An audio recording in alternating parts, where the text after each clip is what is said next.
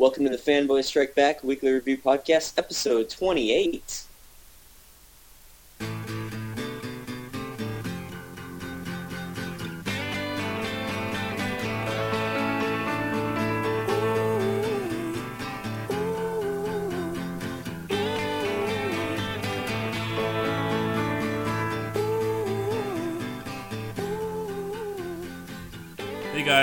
Fanboy Strike Back Weekly Review Podcast. I'm David, I'm Eric.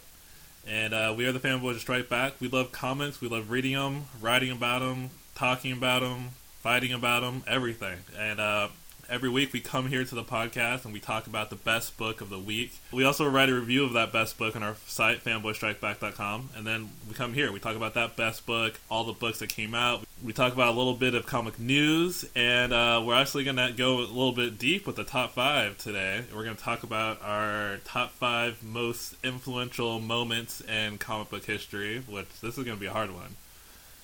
And um, with that being said, Eric, you had the choice this week for the best book, and I think you were pretty happy with your choice. Yes, I am. This is this is a big moment for me. long time coming. It, oh man, you have no idea. Nightwing number 141 by uh, Peter Tomasi uh, and Rags Morales. Thank God for these guys. Thank you. Thank you, DC. Thank you for everything that this book is because I am just loving this so much that my boy Nightwing is finally getting some respect in his own book. He's he's been well written in almost like all of his guest appearances, but his book has just lacked sorely for a good long while now, ever since one year later, I'd mm-hmm. say, and even probably a bit before that. But it seems like at, when they made that jump, that was the one book that I was less than thrilled about the direction it went. And really, the direction wasn't that bad; it was just poorly written. Like it could have been better, but it just wasn't. So uh, I, I've been ranting and raving on our podcast and on the website, but I really think Peter Tomasi is uh, got to be one of the bigger up and comers uh, who's going to be Yeah. one of the next generation of big writers. The way he's already writing several DC books, I think he's going to be kind of a protege to Geoff Johns, hmm and uh, and he, he he can do it. He can totally fill these shoes. And uh, what I'm loving about this book so far, it's not been incredibly action heavy, which I'm assuming that'll pick up probably soon as the storyline develops more. But I've already said how when each new writer comes onto Nightwing, they kind of want to reset their own status quo and get things going their own way, and and I'm fine with that if it's in capable hands, and that's what it is. But uh, this book was just a lot of fun. There was a lot of guest appearances in this book uh, with Superman, the Justice Society, uh, John Stewart's Green Lantern. Uh, it, it was just kind of fun, like to see how the rest of the DCU react or acts around Dick Grayson, who really is kind of a linchpin that no one seems to recognize. So Right. it was it was nice to see that the investigation uh, with the storyline on someone is, is abducting bodies out of the cemeteries of uh, dead villains and heroes, and something's happening to them, and so that's what Dick is investigating. And uh, it's it's just been fantastic. Reg Reg Morales' art, I love it. Like I loved it in Identity Crisis for the same reasons I've said over and over again. Is it's not superhero-y. It just looks like normal people, and I don't know. They're not all incredibly attractive, and I, there, there's just something about there's a realism about it. And So how long have they been on Nightwing? this is only the second issue that they've been on Nightwing, so if Okay. it's still a really good jumping on point. It, probably the best one would be issue number 140 if you can find it, but you can you can still jump on with this point. And uh, this this issue, the thing that really made it stand out to me the most was there was a scene with uh, Wally West coming to visit Dick Grayson, and the fact that these two are best friends, and it's rarely ever kind of drawn out or, or spoken of or anything like that. And Wally has come back you know, ever since the Lightning Saga, and there hasn't been a, a meeting between the two of them just to say, "Hey, you know, good to see you again." And that's what happened in this book, and it was it was the old Wally West. It was you know we're not being burdened down by family and kids and stuff like that, but it was just fantastic to see. The, it's just two buddies, you know, two buddies that like Right. you're gonna kick, kick back, just catch up, you know, have a drink, you know, stuff like that, and it's and it's great. They're sitting at Dick's house and they're saying, you know, here's to old friends, and Wally's talking about how his family and he loves him. It's the best thing that he's ever happened, and you know, Dick's saying, you know, had the last person he thought would be that way, and then they kind of raised the glass to that, and, and they had a nice little moment where Dick raises the glass and said, and here's to Bart. And Wally kind of pauses for a second, and, and he says to Bart, and they have a, a little toast to him, and you know, just to kind of say that, hey, you know, Bart Bart played his role, and, and we still miss him. I like that. Right. But uh, it, it was just a fantastic book. There was great interactions between Dick and Bruce, and it was just it's just a well put together book. I'm just I'm just ranting all over this thing now because it's fantastic. but um, You've gone I'm- from one extreme to the other. I have I am really excited about this. Yes, and uh, I I really strongly recommend anyone to go out and maybe pick up this issue and the last issue if you can because it's a great starting on point. It looks like it's going to be a really interesting and fun story. Um, there, there's nothing nothing bad about it from my point of view. I know a lot of people have been kind of iffy, like, well, how come there's not any action and you know stuff like that. Well, give it time. It's building, you know. Right. and- Right. You know, and- That'll happen. I'm I'm the guy who's saying, okay, well, I I totally read a book of just like, you know, these guys sitting around talking. You know, I don't I don't want them rehashing old stories, but it's like, hey, you know, I can or just hanging out with friends and stuff like that. I'm I'm cool with that. But I know there's going to be action, and anyone who doubts that Tomasi can write it, look the Black Adam series. All right. Well, going from a book that was bad that got good, uh, let's talk about Uncanny X Men number four ninety five because that kind of took the reverse turn to that angle. See, I, Um, I had no interest in picking this up. This this is not one of the post Messiah storylines that I'm interested in. Yeah, well, interesting because Uncanny is a flagship title, and this is the first book that came out post Messiah Complex, and there's really no mention of the Messiah Complex. No, no further information at all. What we get in this issue is Scott and Emma are vacationing in the Savage Land, and that's pretty much it.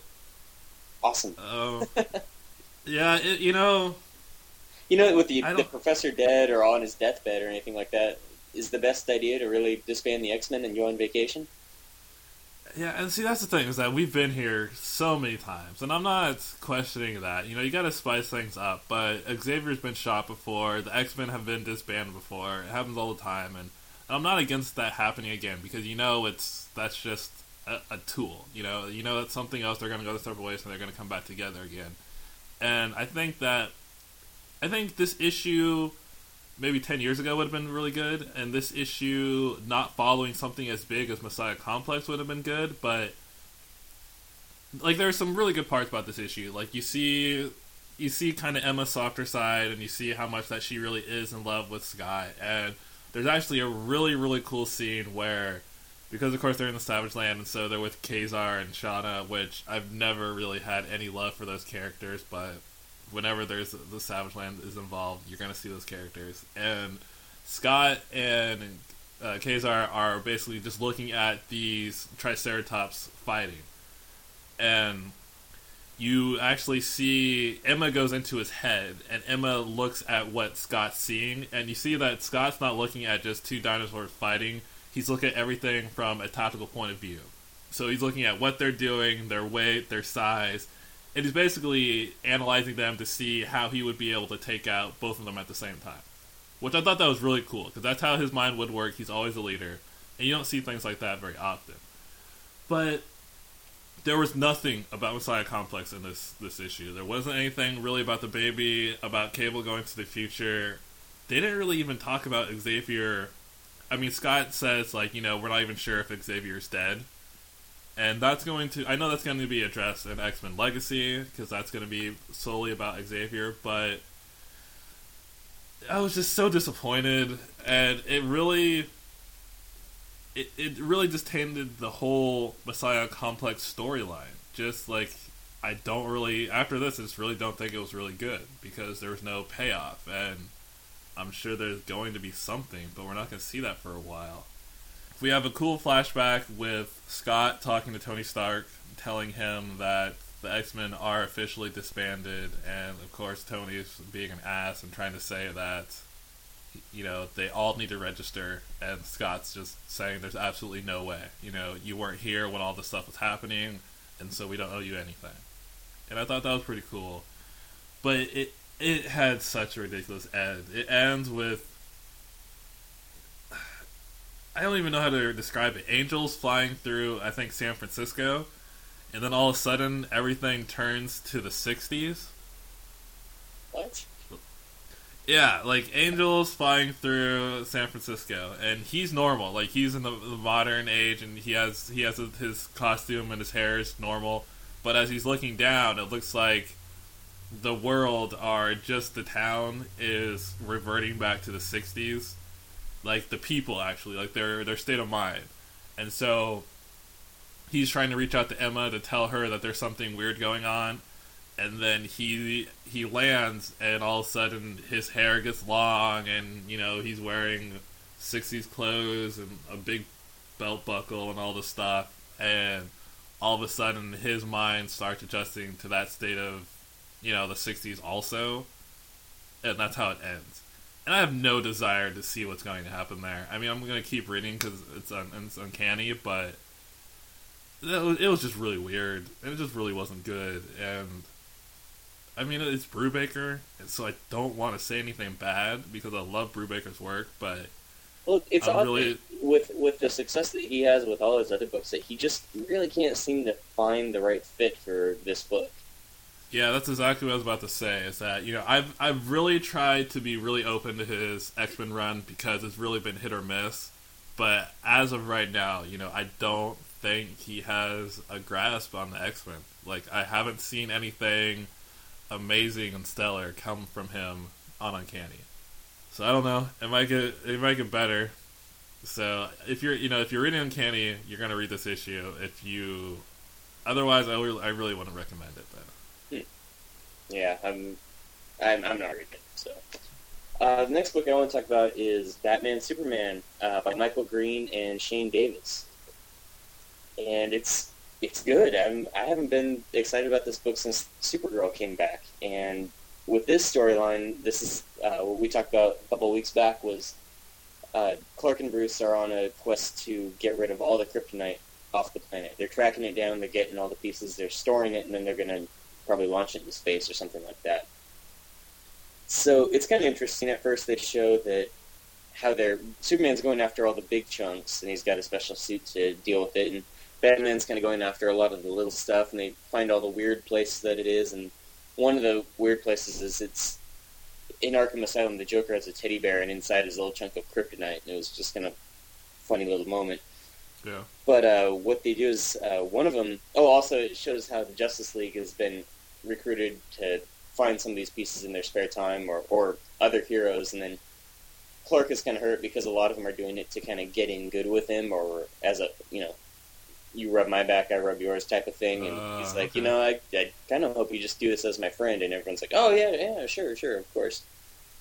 But um, they go after this one large chunk uh, in the middle of the ocean. And basically, it was there was a part of it that was near an old underwater city that's been destroyed or something like that. And they go to remove it, and the new Aquaman shows up, and he's kind of pissed off that they would even come down there and start doing stuff without asking him or without his jurisdiction and stuff like that.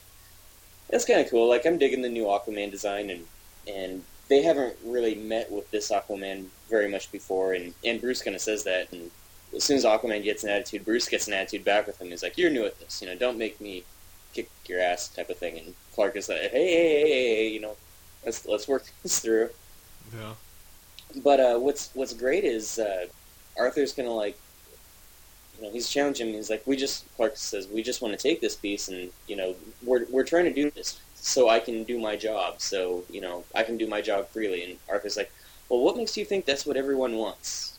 And both Bruce and Clark were like, well, we didn't think that, but Arthur kind of makes the point that the world might not be grateful for a savior, no matter how much uh, Clark thinks that be or should be, or, or he should just be able to go freely about his job and do whatever he wants. That he's never thought that maybe that's maybe the world doesn't isn't begging for him to be their savior. Right. And Arthur kind of throws that in his face, and they get into a little t- scuffle. But uh, in the end, he says, "You know, do whatever you want. Um, just get rid of it and, and leave my jurisdiction." And so they take it, and uh, they take it, they contain it, and they do as they will. And uh, that's kind of the point that Arthur made It was I don't know. It was a really we good know book. that they're not going to Uh, get rid of all the I'm just happy kryptonite that The only book thing I don't like about it, Superman I, without I, I'm kryptonite, probably, it- it, sounds just really not gonna work as a but storytelling I just device. You read have to keep Wizard that kryptonite we're around going somehow. to see the debut And I'm not of a new kryptonite vastly color. thrilled with introducing another in this, color of uh, it. I'm, I'm a firm believer of kind of work Uh, with what you've that. got, Right, and it right. seems like we already have at least three or four different types already that I'm aware of. Yeah, because you know there's a ton more from back in the day. Well, yeah, it's it's a Silver Age thing is when they started introducing a bunch of kryptonite, and that's kind of leaked its way into Smallville and all other places. So, I don't know. I'm I'm not the biggest fan. I Mhm. I think kryptonite is overused as is. So, but it- needless to say, it's a good book again, and I'm really excited. I think the art is fantastic. I I love this artist, and so I'm just I'm excited about it. It's it's nice to have you know a book that you were used to be really excited about when it started, and to come back to that type of caliber again. So. Um, yeah, I mean, if, if if someone out there was looking for just kind of a fun superhero book, uh, this is definitely something I would give. Okay. Yeah, I haven't I haven't picked it up in a while, so I might go back because I used to love the book, but then I got pretty disappointed with it.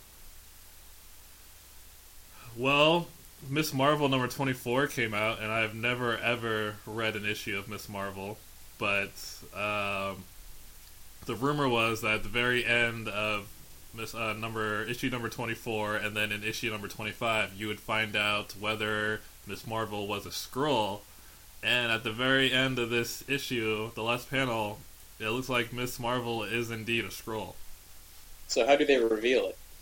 Well, yeah, and you know, again, I've never picked up Miss Marvel book before, so I, I wasn't really following along a whole lot. But the gist of it is that she's battling the Brood, which are they're an alien race, and I think that she's had a long history with them. But she has because Miss Marvel works for Shield, and there's an agent named Agent Sum, and it looks like he works under her. He's pretty close to her.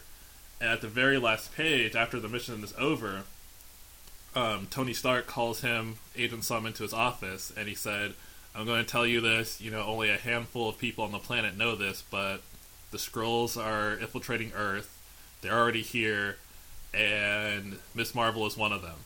And it's your job to basically watch her and to let me to port, report to me on what she's doing." And that was that was how it ends.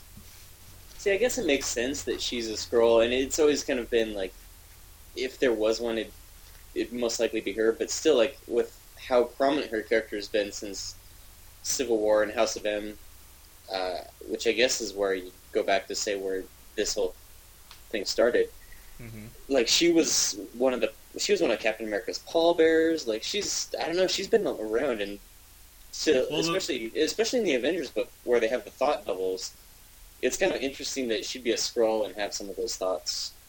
Yeah, you know, here's the thing: is that I don't know what's going to happen post Secret Invasion, but Miss Marvel has been one of the breakout stars, you know, in the Marvel universe for the past couple of years. So she's going to have to remain who she is, and I don't know if this is a red herring. I'm not sure if she's really not a Skrull, and this is, you know, just going to be some kind of mystery, but she's become a huge character. She's had her own title for the first time in years, and obviously Marvel's not going to mess with that. So And uh, aren't Skrulls and Krees like major enemies? And she's teaming up with Captain Marvel. yes, In his book. she's she's. I think she she's always had. You know, she is Miss Marvel. She's always had a connection to the Kree. So I don't know. I mean, Brian Reed, who'd also who's writing this, who did the Illuminati, he's also has stated that there are Krees on Earth, and that they're, and so that might play into this book as well. So I don't know. I mean, from the last panel, it says Tony Stark is saying that Miss Marvel is a Skrull, but until I see Miss Marvel as a Skrull, I guess I'm not going to believe it. Hmm, that'd be interesting. Who knows? Maybe Stark's a Skrull, and he's just trying to throw everyone off the scent. Well, that's I don't know, that'd be That'd be, that'd be too easy. Yeah, they're not going to do that. So, well, anyways. So, Teen Titans number year one, number two, Right. which uh, showcases Aqualad, uh, a character out of all five t- original Teen Titans. He's probably the one I know least about, and he's always been kind of the quiet character.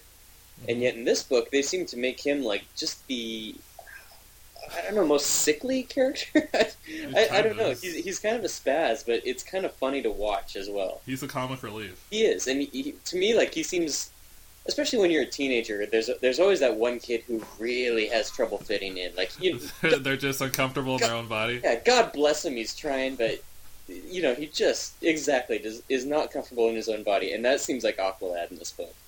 Yeah, so definitely. That's kind of funny. So I can kind of relate because I like I can go back in my head to middle school and pick out people like that. That, that was you, Eric. Hell no, I was I was Roy Harper. not quite. That's not the way I remember it. Damn it. Anyways, yeah, it's I don't know the, the the art still fantastic. There's, I mean, we've we've gone around the block on Karl Kerschl and how good of an yeah, artist it's pretty but amazing stuff. It, not, but it's fun because we not only get to see the Titans, but we also get to see their mentors quite a bit, and having Kerschl draw the mentors is really fun. But uh, there's a lot of kind of I don't know introducing the, the rules of the characters where uh, we learn how Aqualad has to stay in water every so long, and they kind of explain this because his lungs aren't well developed enough. Like I Uh-huh. I always knew he had to get you know in the water for a certain amount of time, but I never knew why. So that was kind of cool, and uh, I loved the scene where they introduced Speedy because there was a really it's a really intense action scene, and the, just the fact that uh, I, I don't know there's there's a kineticism in uh, Kerschl's art where the, the tires are screeching and the, the brake lights on cars are blurring across the, the page. It just looks fantastic. What else has he done other than this? Because I've never heard of him before this. He did a few guest issues on the Flash back when Bart was the Flash. Really? Yeah. Well, I had those. I guess I just never noticed them. Yeah, it, yeah. it was only like really one or good. two issues, and he was off, and it was just like, oh, come on. Yeah, I don't know. It's just cool. I mean, we kind of talked about it earlier, and it's very cool how the, the Titans all look the same, but they're different. Like, you know, Roy's a little bit taller, a little bit more lengthy. like you said, Aqualad's a little bit sickly. Um, Tim is this, you know, tiny and skinny, and it, you know, Wally really looks like he's a speedster. And You mean Dick? You said Tim. excuse me, sorry, Come on, come on now. I got the Robin Nazi over here on me. I apologize. Get him right. Get But him no, right. it's really cool. Like every character is different, and then of course the last page we see Donna Troy joining up the mix, and all the little boys are in awe of the beautiful young girl. It's yeah, that, that was a great scene too. I just I, I love that coming together moment, and I love the look on Roy's face because he's just kind of like raising one eyebrow, like "Hmm, she, she's all right. Yeah, he's he's ready. I like that. So uh, I, I love this book. I cannot wait to have this like as a trade on my uh, on my bookshelf. Yeah, it'll be a really good trade. So uh, another book I want to talk about is uh, Brian Wood's Northlanders. Sven the Returned, issue number three, and uh, this is the the Viking, Vikings, right? yeah, the Viking book Yeah.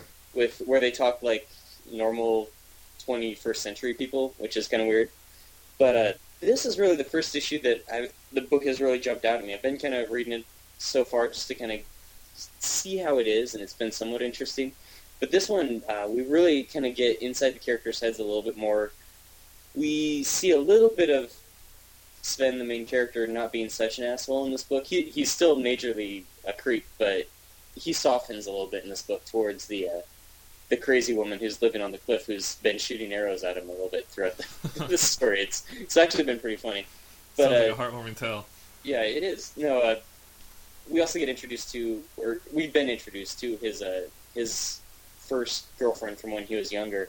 She, since he's been gone, she's been used by his uncle as kind of, uh, I guess, kind of the the castle wench or or something like that. Basically, she's used for sex, and she looks at Sven as kind of a way to get out of that world, and he kind of looks at her in general, the way he looks at the rest of his country, that uh, they both have just fallen so much in his eyes, and he has no use for them anymore. And even though he lets her spend the night with him, he is not going to take her away from any of this. He has no intention of of, of leaving with her because he doesn't.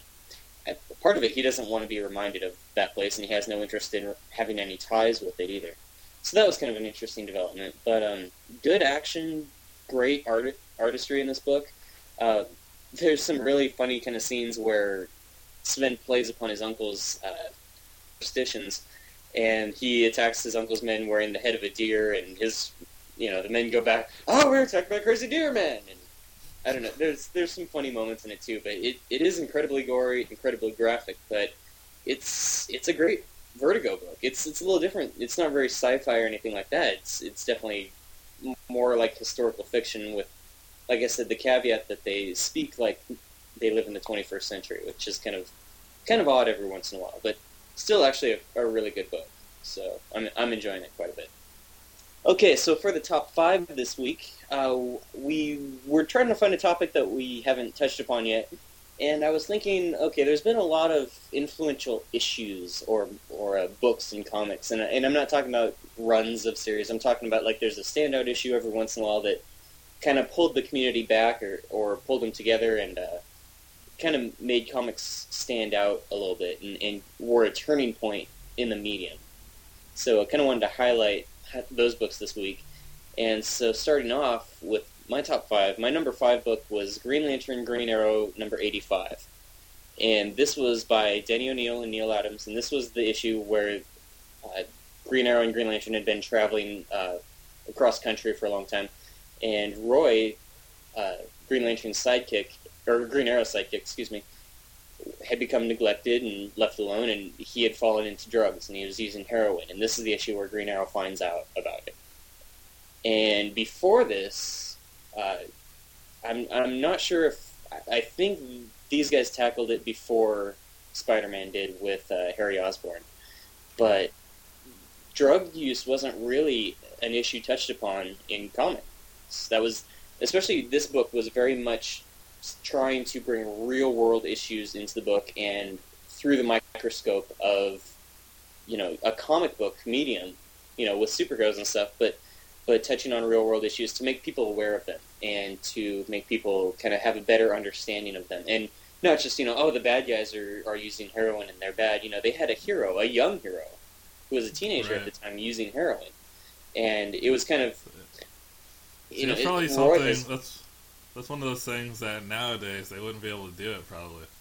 Well, yeah, but also if if they did do it, I don't think people would would uh, flinch so much at it either, because it is something yeah. that people are more aware of now. It's it's coming from you know everyone you know from our generation and up grew up with just say no. Well, this was about mm-hmm. ten years prior to that, so I think it was a really revolutionary moment in comics, uh, really revolutionary issue it's it's still been a, a, kind of a key factor in Roy's past. Uh, he's even when he joined the Justice League, he went to Dinah first because unfortunately, when Oliver found out, Oliver punched him and kicked him out of the house, and Green Lantern took him to Dinah, Black Canary, and she's the one who helped him through it and went through his withdrawals and treated him. So really, they they have a bond too, as much as as him and Oliver do. So uh, it's it's always been something that's been kind of in the background. He's really come out of that as a, a prominent character. He is he is one of the bigger legacy characters again.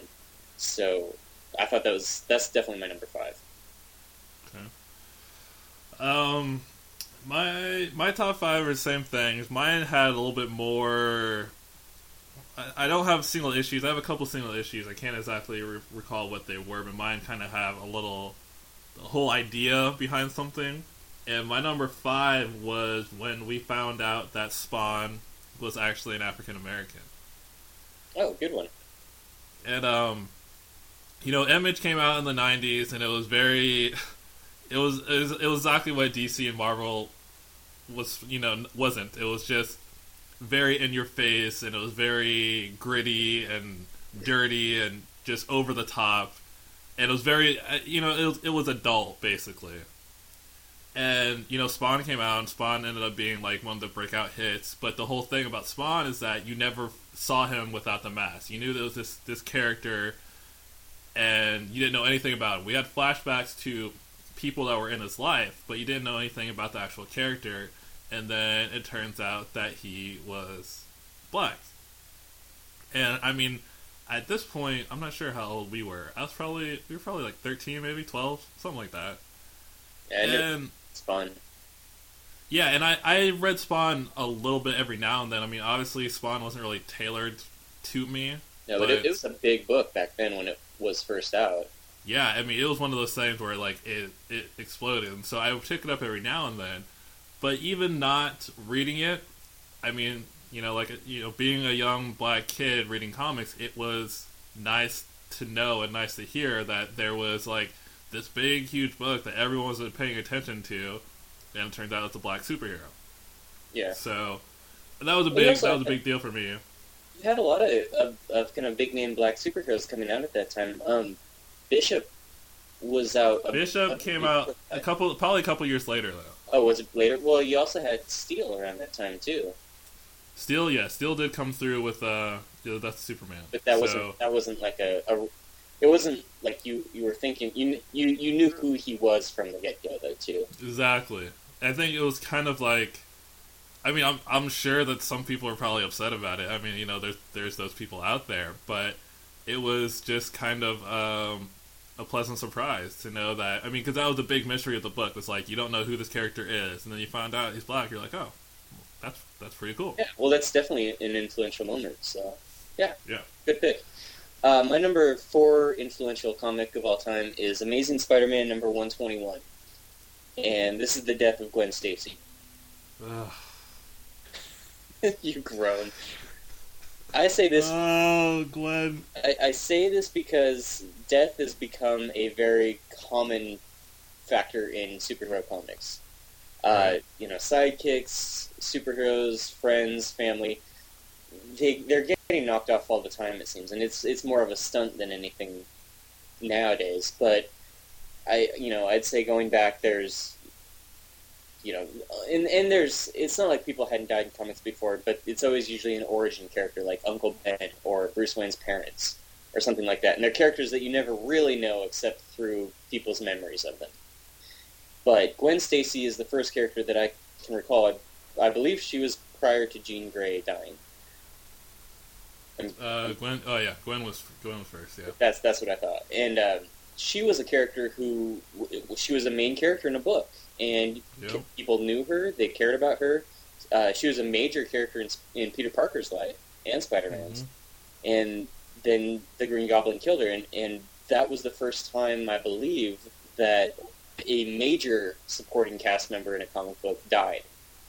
And I yeah. think Well, and the the big thing about it was that you never even knew how she died because it it's more about the fact that Peter killed her because the Goblin knocks her off the building, but Peter saves her with his web, and her neck snaps from her from him saving her. And that was- that's like the that was the big deal about it though. Right, right, but but in an influential term, I mean, after that, I mean, you had Jean Grey, you had Jason Todd, and Yeah. more and more and more and more to where now people get killed off in books left and right. But you never saw that before this, No, So- no, that, that was like the first. That was Yeah. that was a big deal. so that was really an influential moment. And that was before death was a gimmick in a book. Yeah, no, So, That was I just good that one. storytelling. So, and that's something that's still reverberated throughout the book to this day, Yep. or or at least till a few months ago.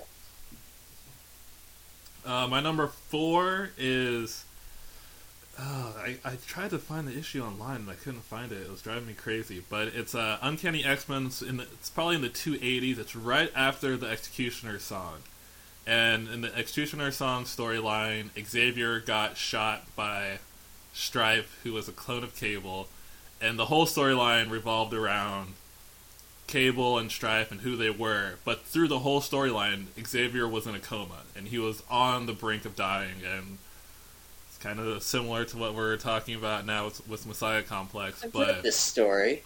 yeah, but it was really good because he he got infected with the virus, and it turned out that only Apocalypse could save him, and you were really like right there with him, and like you really didn't know if he was going to make it out, and and the issue after the Executioner song wrapped up, you know, he's he gets better, and you find out that he has the ability to walk for a while afterwards, and it's effect of the the technovirus being in his body.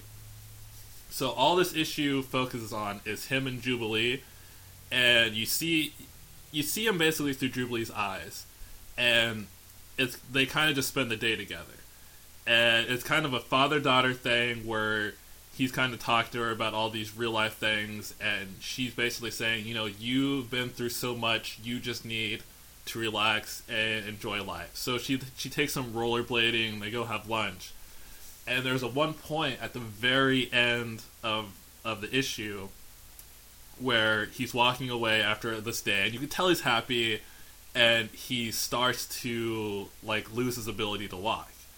And at this point, Jubilee is just looking at him, and Jubilee just starts to cry because she, you know, she loves the professor, and she just wants him to like, you know, have his life back and to have the ability to walk. And you see like the silhouette of him like starting to walk away, and then he's starting to hunch over, and she's just about to lose it. And then at the very end, you see you see her walk up beside him and kind of hold him together, and then walk him to his wheelchair. And I I remember being a kid and just being like so emotional and like so wrapped up in that. And I mean, even now today, when I think about that, like it just it just moves me. And it like it was so well done because it was from Jubilee's point of view, which made it so like more more effective, like so right in your face. And that's my number four pick. Okay. Uh, my number three pick uh, for most influential is Watchmen number one. and this goes into this book, along with some others that I'm going to talk about, ushered in my favorite era of comics. And that's when things became gritty and realistic. And it has a lot to answer for as well. The, the thing about Watchmen is it, it did push you into this very real world, very gritty atmosphere, much like the original Tim Burton Batman movie. Like the the city is pretty much the same city that you see on film and in, in the book, even though you know Watchmen is not a Batman story by any means, but it's the same type of feeling and atmosphere. It's dangerous and it's very adult themed, and it doesn't it doesn't dumb things down. And that was again the first time things were coming out of the Silver Age, and they started getting a little bit better in the '70s. But this was the first time a book came out, and you could hold it up to someone and say, you know, this this is a comic book, but by no means is it meant for a kid. And so I think Watchmen really ushered in the era the era of adult oriented comic books. And and like I said, it does have a lot to answer for because what happened with this and a lot of Frank Miller work is you have to be really good to do it. And Alan Moore and Frank Miller are, and Frank Miller's kind of lost it since then. Well, yeah, I'm about to say were. Or, yeah, but the problem is, uh, it became very popular to be grim and gritty, and so what we saw later on in the late '80s and more especially in the '90s, before the comic book collapses, you had everybody being gritty and dark, and and things got away from realistic and got pseudo realistic. And the problem was, you have to be very, very a very good storyteller to tell that type of story. And if you're not, you're going to do it poorly, and then it just comes across as sloppy and uncohesive, and you have a bunch of crap out there. You know, a bunch of lightweight imitation, and the market was flooded with stuff like that. Unfortunately, mm-hmm. But you know, the grim and gritty. You know, you can kind of laugh and be like, oh yeah, whatever. Nowadays, but back then, in the you know, it was 1985. So I mean, things were still a bit hokey back then, and to have that come through, that that's a breath of fresh air at that time. And that, yeah. like I said, that ushered in probably you know some of my favorite comics. My favorite comics that I love personally wouldn't exist without Watchmen. Yeah, no, that's a good one. Uh, my number three, it, it, drives me crazy because it's a Spider-Man book that's come out within the past maybe four years, but I don't know what it was. I, I can't find it anywhere. Um, I'm not sure if it was an annual, but it's basically a story of. It was like a guy and his brother, and his brother is mentally retarded and in a wheelchair, and you see that the brother loves like being on the rooftops of New York City, and throughout the course of the story, uh, the guy basically rolls his brother up to the rooftop, and the brother just loves sitting there and just watching the city, and throughout the course of the issue, the brother is watching Spider-Man fight a villain. I think it's um, I think it's the Vulture, and so you're seeing it from his brother's point of eyes, and he just thinks it's like the best thing ever. And when the battle wraps up, Peter sees that he was um, watching the whole time, and Peter comes over and he talks to the kid. And this was before the unmasking and everything. And Peter was, you know, this was a great use of his secret identity and you know having to keep it secret because he just starts talking to the kid. And the kid can't respond and he can't really talk. But peter takes off his mask and he basically just starts telling him his life story. And he starts telling about ben and everything. And he starts telling about like what what it's like to be spider-man and and how it feels and like the troubles of it and he just starts talking to this kid and you realize that while you're looking at it, you would think that it, it was supposed to be Peter is helping this kid, but in reality, what like Peter really needs is just someone there to listen, and that's what this this um, young man is providing for him. And so, really, it's the kid helping Spider-Man out. Yes, it, it it's amazing. It's a very very powerful issue, and just like that, I mean, you, there's a lot of people out there who when they hear Spider-Man, they think of superhero comics. They they think of something like Stan Lee and Jack Kirby, which God bless them, I still love that stuff, but you know, comics are different now. And I th- this is like a single issue that if you gave it to someone, I mean, this would really blow their mind to know that there's so much depth and emotion in comic books now. And this was this was a great example of that. And so I will find out what it was, and I'll post it on the site or something because it's just uh, it's one of the best single issues I've read in my entire life. Hmm, very cool. Okay, well, uh, my number two for most influential was uh, issue number four, which is the final issue of The Dark Knight Returns, The Dark Knight Falls. Okay. And uh, you know, I, I, could I could very easily add The Dark Knight Returns as part of my Watchmen pick for the last issue as being being probably the other book with Watchmen that ushered in the the age of grim and gritty. But I'm gonna pick. I'm picking this for a different reason, and basically, it's because it has done probably the most harm to Superman's character that he has still yet to recover from. Uh, throughout throughout this series, Frank Miller really hates Superman, doesn't he? He really does, and I feel bad because, like, you know, it, as much as we all love Superman, I, still don't think he's he's really recovered from Frank Miller's abuse from this book. And what has happened in throughout the story is while Bruce Wayne has been in hiding and all the heroes have, have gone off and into retirement, uh, Super, Superman has to do things low key, and the way he was able to do that was he became an agent of the U.S. government, and he's kind of deployed as kind of a secret weapon. No one knows he's out there doing stuff, but he's out there fighting wars and winning battles for the U.S. And uh, throughout the story, you know, it, it becomes very clear that Clark, or that Bruce really despises Clark for what he's done, for kind of selling out the heroes and just becoming a lapdog and stuff like that to Ronald Reagan. And uh, th- th- there's a lot of animosity back and forth. And be- before this, you know, Superman and Batman were friends in the books. You know, they were they were pals. They they didn't fight. Right. And this was the first time you ever saw the two characters at odds. And this has followed through ever since to Kingdom Come, to uh, uh, numerous other stories where they've just been bickering, and now they're kind of back to being pals. But there's still there's still a little bit of underlying tension. You know, you're like like under the surface, eh, you're an idiot type of thing. Right. Below that, but this was the first time it really came out, and the book ended with Superman and Batman fighting each other, and Batman dying, and and Clark kind of having, Clark of having to live with that, and um, it, it was a, it's an incredibly powerful book, and and it even kind of redeems Superman a little bit in the end, which Frank Miller just blew all to hell in The Dark Knight Strikes Again. But I don't even want to acknowledge that book ever existed. But um, I, I, I just feel bad because I don't feel like Superman. You know, he he is the big Boy Scout, but I think he's always kind of had that pall over him that he is kind of a lapdog.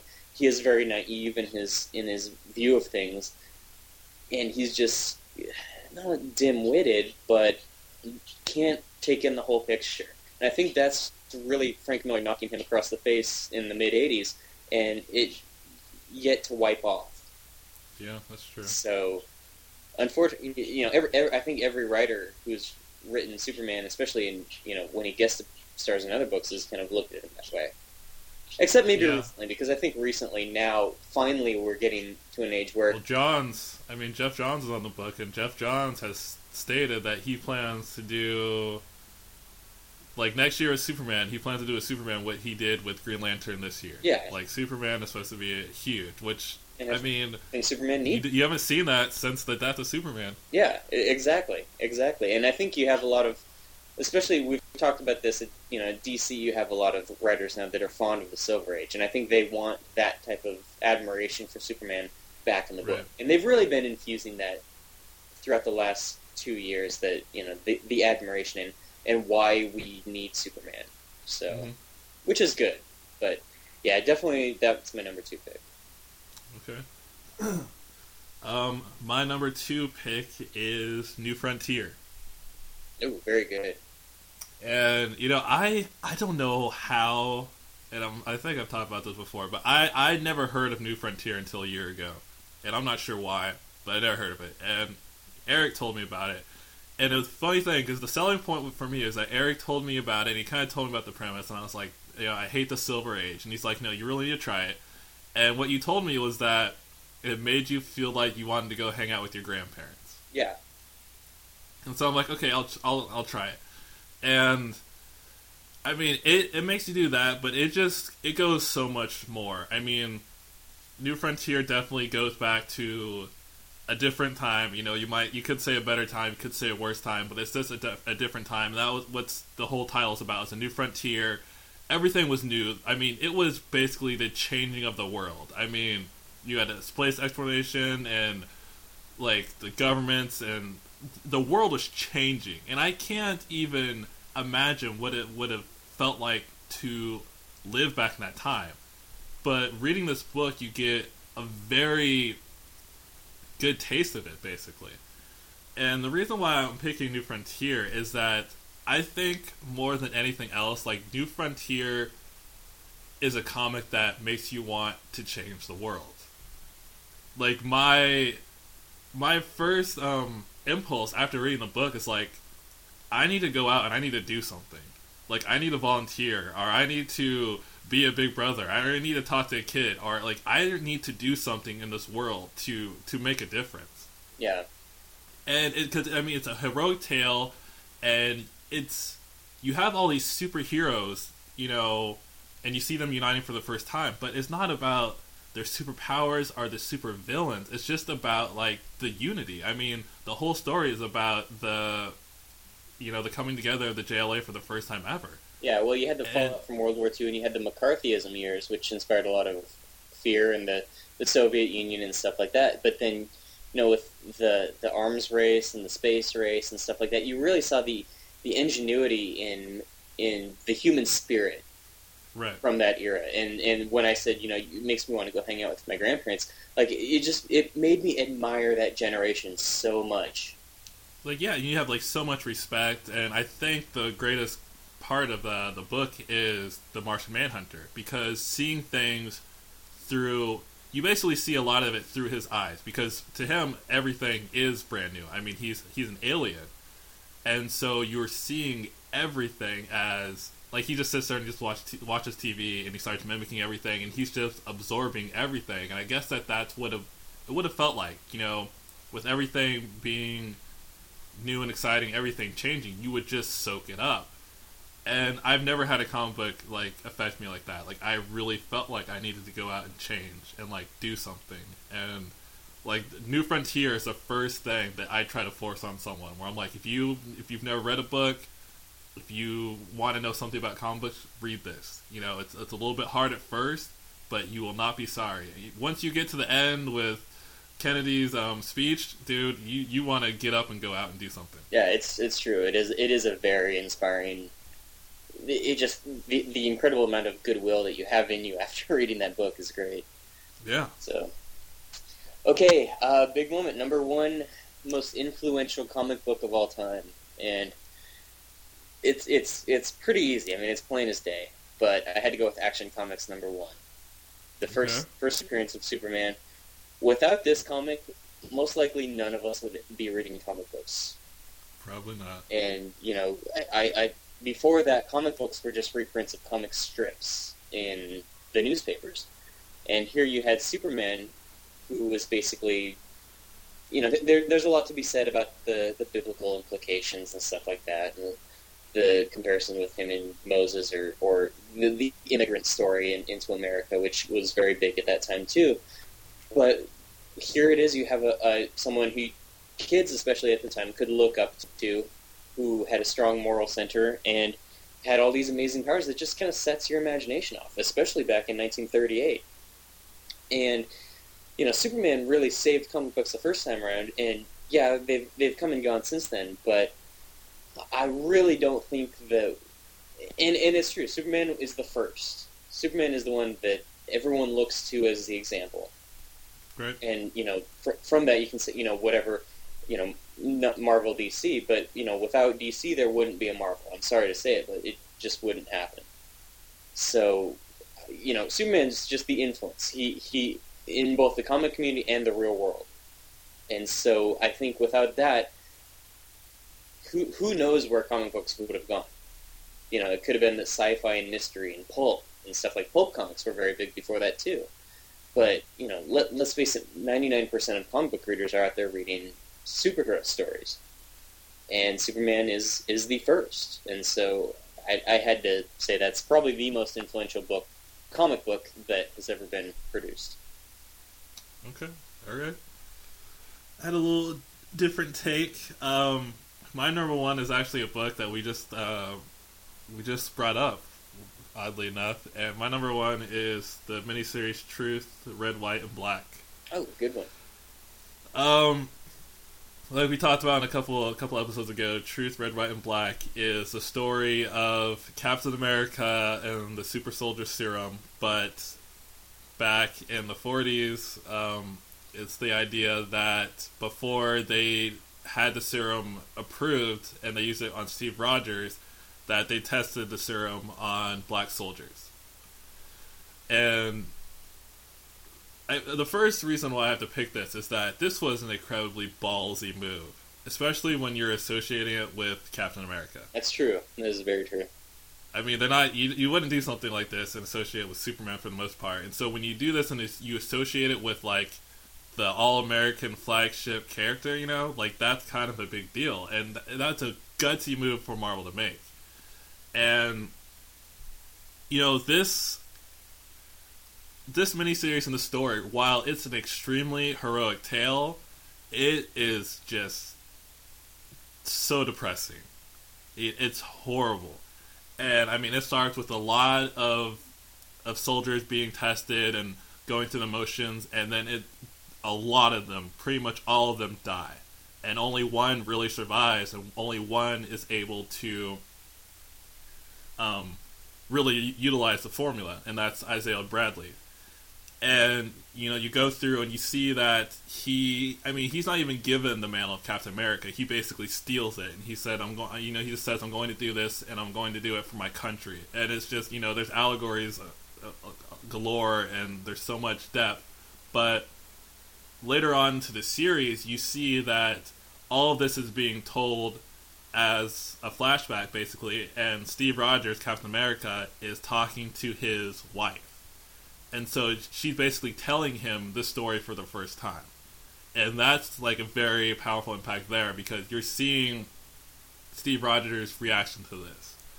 So obviously like i said before being a black male this was a huge deal for me and it was something that i was so happy to see in comic books you know it makes me you know it makes me i'm always proud to be a comic reader but when I see something like this, an issue like this being tackled, it makes me very proud to be a comic reader. And I mean, that's something that's going to move me, obviously, in ways that it's not going to move other people, but I know it's something that's going to move anyone who would read it. So there really isn't anything I could recommend more than picking that up. You know, just know what you're getting into, and it's pretty, it's pretty in your face, but it's a, it's an ugly, beautiful story. That's basically how I'd put it. Hmm that's, that's an interesting interesting way to put it. But yeah, that that is. I, I just found out because I found out about it from you, and I really want to go back and read it. But like I thought about that, and I was like, that is that is a very ballsy move, and, and kudos to Marvel for doing it with such a bold, like you said, with Captain America. Yeah, I mean, and it, it worked out, you know, and and it's cool, like you know, because we talked about Patriot. It's cool that not only did it work out, but it's something that they've kind of you know put in continuity, and like we're seeing a good character like Patriot. You know, he's the fallout from a story like that, and so that just that's great. Yeah. So just just to add that into uh, the legacy of the of the mantle of Captain America, I thought was incredible because it would have been very very easy to create a pseudo Captain America character and play the story out that way. Right. But, but when when you incorporate it with someone big, but then also someone who's big, you know, because because with Captain America, you're also looking at U.S. government, the Mhm. country, policy, the the era that the story is in question, and uh, you have a a much larger looking glass, I guess, to put it through. But um, at the same time, it, it's much bigger and it's much more pivotal because you're tied to that name. Right. So yeah, I, that's incredibly ballsy, and, and I'm I'm very excited that it paid off for Marvel, and I, I do really want to go back and read that. Yeah, definitely. Yeah, and I'm I'm I'm just happy that it it just went well, you know, and I think that shows a lot about how far you know we as people have come, and definitely how far the comic book industry has come. Yeah, and it's wonderful that that can be explored in a comic book. You know, I mean that you know kids can pick this up and and, and learn through the medium. So okay, well that does it for our top five. Um, David had a little bit of comic news this week. Yeah, it's nothing good though. Okay. So, well, no, I'm gonna. I've been depressed about Mark Bagley leaving Marvel and going to DC, and turns out that Bagley is going there. and He's going to be working on DC's third weekly series titled Trinity. And Trinity is going to be a weekly following uh, the tales of Batman, Superman, and Wonder Woman. And it's going to be written by Kurt Busiek, and apparently it's going to be 22 pages and bagley and, and Busiek are going to do the first 12 pages in every book and then there's going to be a 10 page follow-up in every book. And they haven't really talked about DiDio said that the follow-ups were going to explore some of the trinity and then some new characters in dcu and then some random characters. So i don't know. I mean honestly, if Bagley wasn't tied to this, I would not be buying another DC weekly series. I'm tired of them. I think, I think they don't really work. You know, I think, I don't know. I think, I think they work. I'm just I'm I'm happy to hear that this one's just going to be kind of a a book about the Trinity, but not be a crisis related book. see, but the whole thing is that I honestly don't feel like I want to read about the Trinity for a, a year straight. Like I have have no desire to to read that. This sounds like this book sounds to me like it's more like what Amazing Spider-Man is now. Like it's just adventures. You can pick it up when you want to. You can drop it when you want to. You don't have to read it every 52 issues. Yeah, yeah, maybe. I don't know. I mean, and DiDio said that it's not going to be connected to anything, and it's not really going to be connected to their individual comics either. But it's gonna it's gonna be self-contained, but it's gonna kind of branch off a little bit. And I mean, I he, he looks like he's really has learned from Countdown, and I think everyone at DC is willing to admit that Countdown was it wasn't very structured very well, and you know it wasn't. It was a success, but it wasn't, you know. It was and a so you're gonna Project is what it was. yeah, yeah, exactly. You know, it's it wasn't 52, but they learned a lot of things from it. And I don't know. I mean, Bagley's a great artist, and Bagley's really quick, so he's a great person to put on a weekly series. And Busiek, I don't know. I'm kind of hit and miss with Busiek, but apparently this is, this is a story that he's wanted to do for a while. Hmm. So I don't know. I mean, I, it could be good. I really like Bagley's Wonder Woman. I really like anything that Bagley does. Well, that's that's true. So, well, that's exciting. So, uh, if you have a top five of your own that you would like us to do on the show, or any questions for us, you can email us at contact at fanboystrikeback.com. You can also go to our website at www.fanboystrikeback.com, and that is where we post our written reviews, my friends.